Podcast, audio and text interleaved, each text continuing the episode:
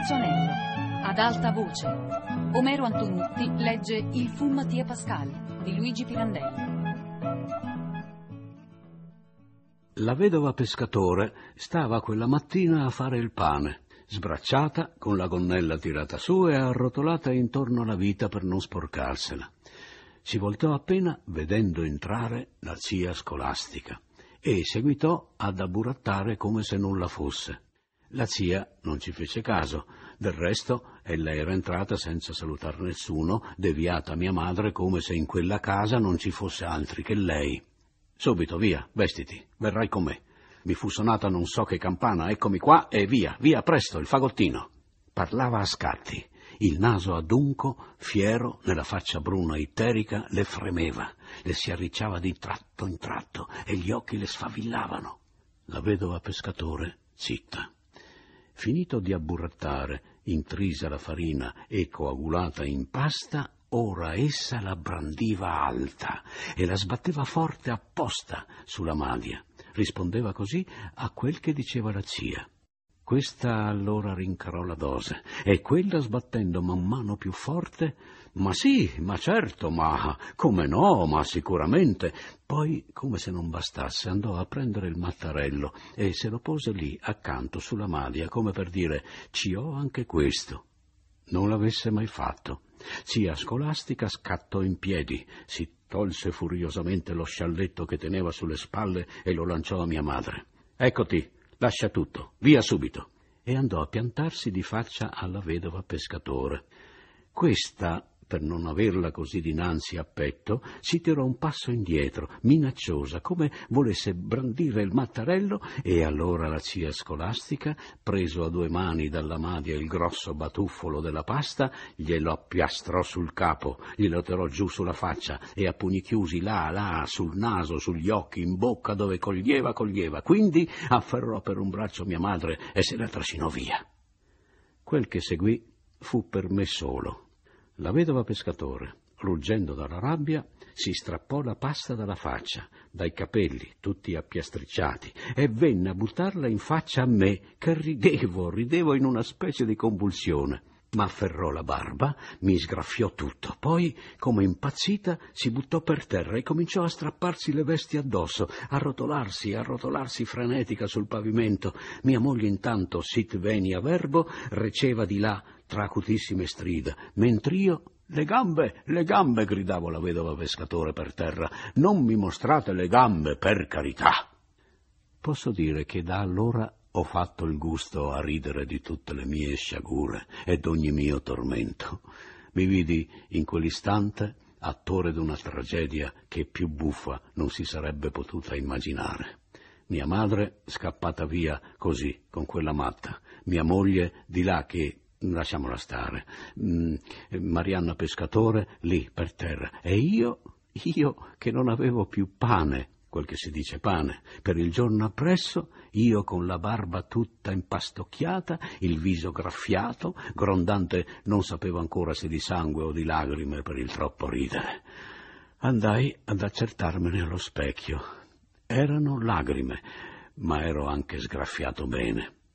A quel mio occhio, in quel momento, quanto mi piacque. Sì, per disperato mi s'era messo a guardare più che mai altrove, altrove per conto suo. E scappai via, risoluto a rientrare in casa, se prima non avessi trovato comunque da mantenere, anche miseramente, mia moglie e me. Rimasto tutto quel giorno fuori di casa, verso sera mi imbattei per combinazione in Pomino, che, fingendo di non accorgersi di me, voleva tirar via di lungo. Pomino! si volse, torbido in faccia, e si fermò con gli occhi bassi. Che vuoi? Pomino! ripetei più forte, scotendolo per una spalla e ridendo di quella sua mutria. Dici sul serio? Oh, ingratitudine umana! Me ne voleva per giunta, me ne voleva del tradimento che, a suo credere, gli avevo fatto. Né mi riuscì di convincerlo che il tradimento invece lo aveva fatto lui a me e che avrebbe dovuto non solo ringraziarmi, ma buttarsi anche a faccia per terra, a baciare dove io ponevo i piedi. Ero ancora com'ebbro di quella gaiezza mala che si era impadronita di me da quando m'ero guardato allo specchio. Vedi questi sgraffi? gli dissi a un certo punto. Lei me li ha fatti. Ro... Mi... cioè tua moglie? Sua madre. E gli narrai come e perché. Sorrise, ma parcamente. Forse pensò che a lui non gli avrebbe fatti quegli sgraffi, la vedova pescatore. Era in ben altra condizione dalla mia e aveva altra indole e altro cuore, lui.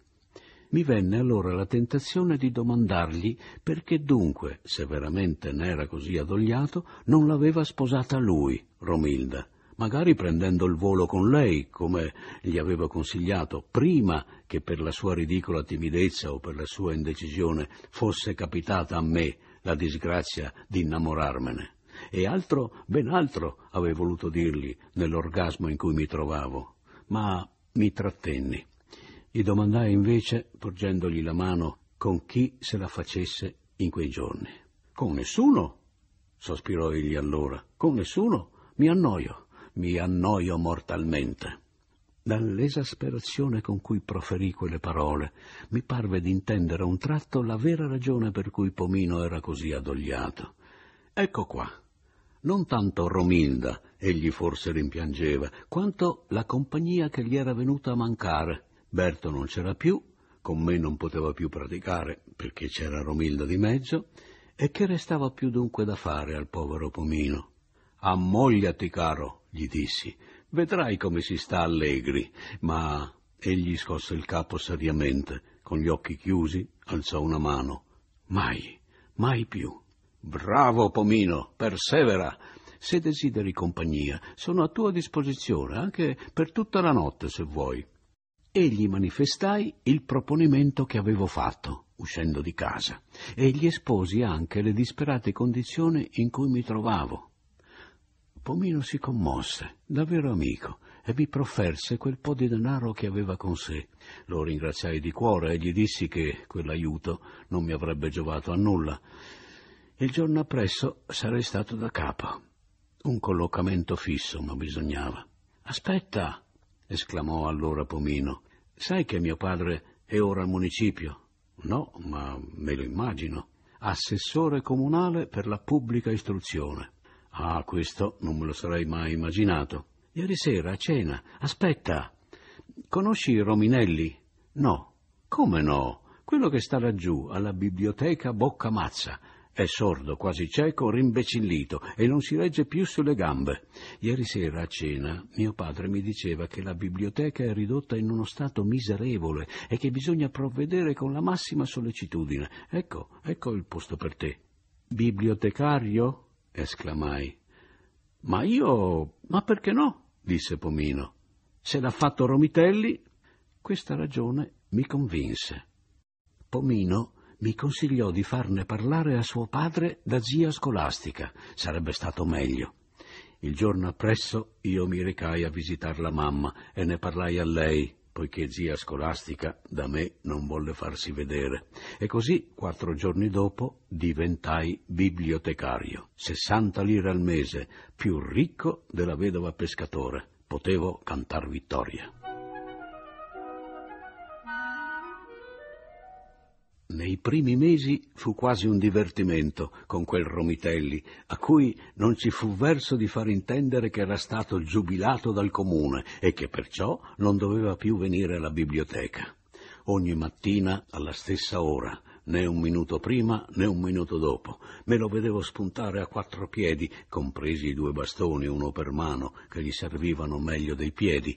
Appena arrivato si toglieva dal taschino del panciotto un vecchio cipollone di rame e lo appendeva al muro con tutta la formidabile catena. Sedeva, coi due bastoni tra le gambe, traeva di tasca la papalina, la tabacchiera e un pezzolone a dadi rossi e neri si inforcava una grossa presa di tabacco, si puliva, poi apriva il cassetto del tavolino e ne traeva un libraccio che apparteneva alla biblioteca. Dizionario storico dei musicisti, artisti e amatori, morti e viventi, stampato Venezia nel 1758. Signor Romitelli? gli gridavo, vedendogli fare tutte queste operazioni tranquillissimamente senza dare il minimo segno d'accorgersi di me. Ma a chi dicevo? Non sentiva neanche le cannonate. Lo scotevo per un braccio ed egli allora si voltava, strizzava gli occhi, contraeva tutta la faccia per sbirciarmi, poi mi mostrava i denti gialli, forse intendendo di sorridermi. Così quindi abbassava il capo sul libro, come se volesse farsene guanciale. Ma che? Leggeva a quel modo, a due centimetri di distanza, con un occhio solo, leggeva forte. Birnbaum Giovanni Abramo, Birnbaum Giovanni Abramo fece stampare Birnbaum Giovanni Abramo fece stampare a Lipsia nel 1738, a Lipsia nel 1738 un opuscolo in ottavo e seguitava così, ripetendo due o tre volte nomi e date, come per cacciarsele a memoria, perché leggesse così forte non saprei. Ripeto, non sentiva neanche le cannonate. Io stavo a guardarlo, stupito. O che poteva importare a quell'uomo? ridotto in quello stato, a due passi ormai dalla tomba, morì di fatti quattro mesi dopo la mia nomina a bibliotecario, che poteva importargli di Birnbaum Giovanni Abramo. O credeva forse che un bibliotecario, essendo la biblioteca fatta per leggervi, fosse obbligato a leggere lui, posto che non aveva veduto mai apparirvi anima viva. Precipitavano poi, a quando a quando, dagli scaffali, due o tre libri seguiti da certi topi grossi come un coniglio. Furono per me come la mela di Newton. Ho trovato, esclamai tutto contento. Ecco l'occupazione per me, mentre Romitelli legge il suo Birnbaum. E per cominciare scrissi una elaboratissima istanza d'ufficio all'esimio cavalier Gerolamo Pomino, assessore comunale per la pubblica istruzione, affinché la biblioteca Boccamazza o di Santa Maria Liberale fosse con la maggior sollecitudine provveduta di un paio di gatti perlomeno il cui mantenimento non avrebbe importato quasi alcuna spesa al comune, atteso che i suddetti animali avrebbero avuto da nutrirsi in abbondanza col provento della loro caccia. Soggiungevo che non sarebbe stato male provvedere altresì la biblioteca d'una mezza dozzina di trappole e dell'esca necessaria, per non dire cacio, parola volgare che da subalterno non stimai conveniente sottoporre agli occhi di un assessore comunale per la pubblica istruzione. Mi mandarono dapprima due gattini così miseri che si spaventarono subito di quegli enormi topi e, per non morir di fame, si ficcavano loro nelle trappole a mangiarsi il cacio li trovavo ogni mattina là, imprigionati, magri, brutti e così afflitti che pareva non avessero più né forza né volontà di miagolare.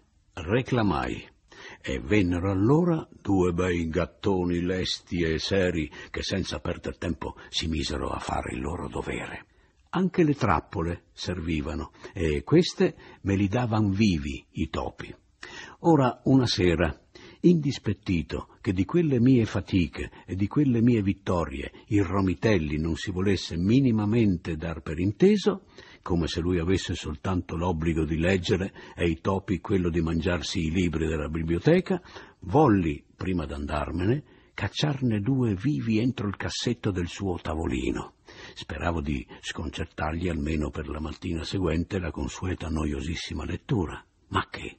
Come aprì il cassetto e si sentì sgusciare sotto il naso quelle due bestie, si voltò verso di me, che già non potevo più reggere e davo in uno scoppio di risa, e mi domandò Che è stato?